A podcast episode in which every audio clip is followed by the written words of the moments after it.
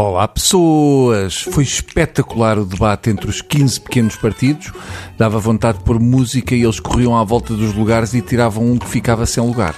Tenho pena que, dado que eram só partidos pequeninos, não tivessem posto a Catarina Furtado.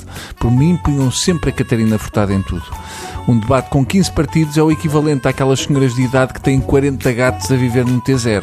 As pessoas ainda se queixam que os transportes públicos andam cheios, mas o Santana Lopes estava quase sentado ao colo do Tino Rãs. Não são os partidos que são pequenos, o estúdio é que é mínimo.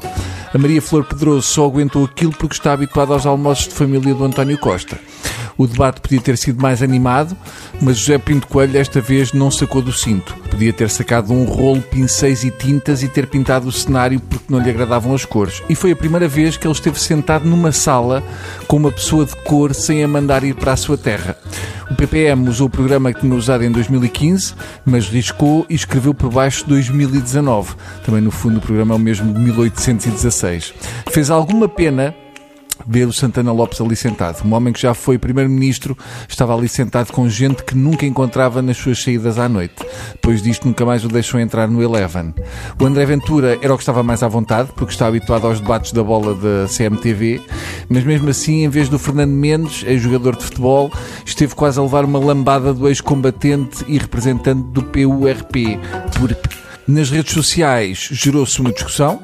Uh, com a iniciativa liberal veio defender que o seu gago era mais gago que o do livre. Pode ser que a gaguez do líder lhe passe com o susto que vai ter com o resultado das eleições. Portanto, a ideia é que, ao fazer de mais gaga do que é, Joacine Catar Moreira está a tentar ganhar mais votos. É estranho, porque a reação nas redes sociais a seguir ao debate era: epá, não dá para ter uma pessoa assim a falar na Assembleia da República. Esta é talvez a teoria da conspiração mais parva de sempre. Provavelmente assim que vai fazer um polígrafo para a gaguez. Vão obrigar a candidata do LIVRE a dizer o rato roeu a rolha do rei da Rússia. Provavelmente a Joacina até a albina, só que se esfrega com graxa antes de aparecer. É o que eles acham. Mas podemos explorar esta ideia e dizer que o Tino de Rãs é de Cascais e só usa aquela pronúncia para ganhar votos. Ou que o André Ventura não é tão racista como faz crer.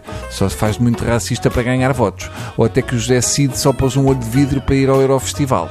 Eu acho que a gaguez da Joacine foi positiva para o debate porque sempre ficou menos tempo para ouvirmos as patetices de muitos daqueles partidos.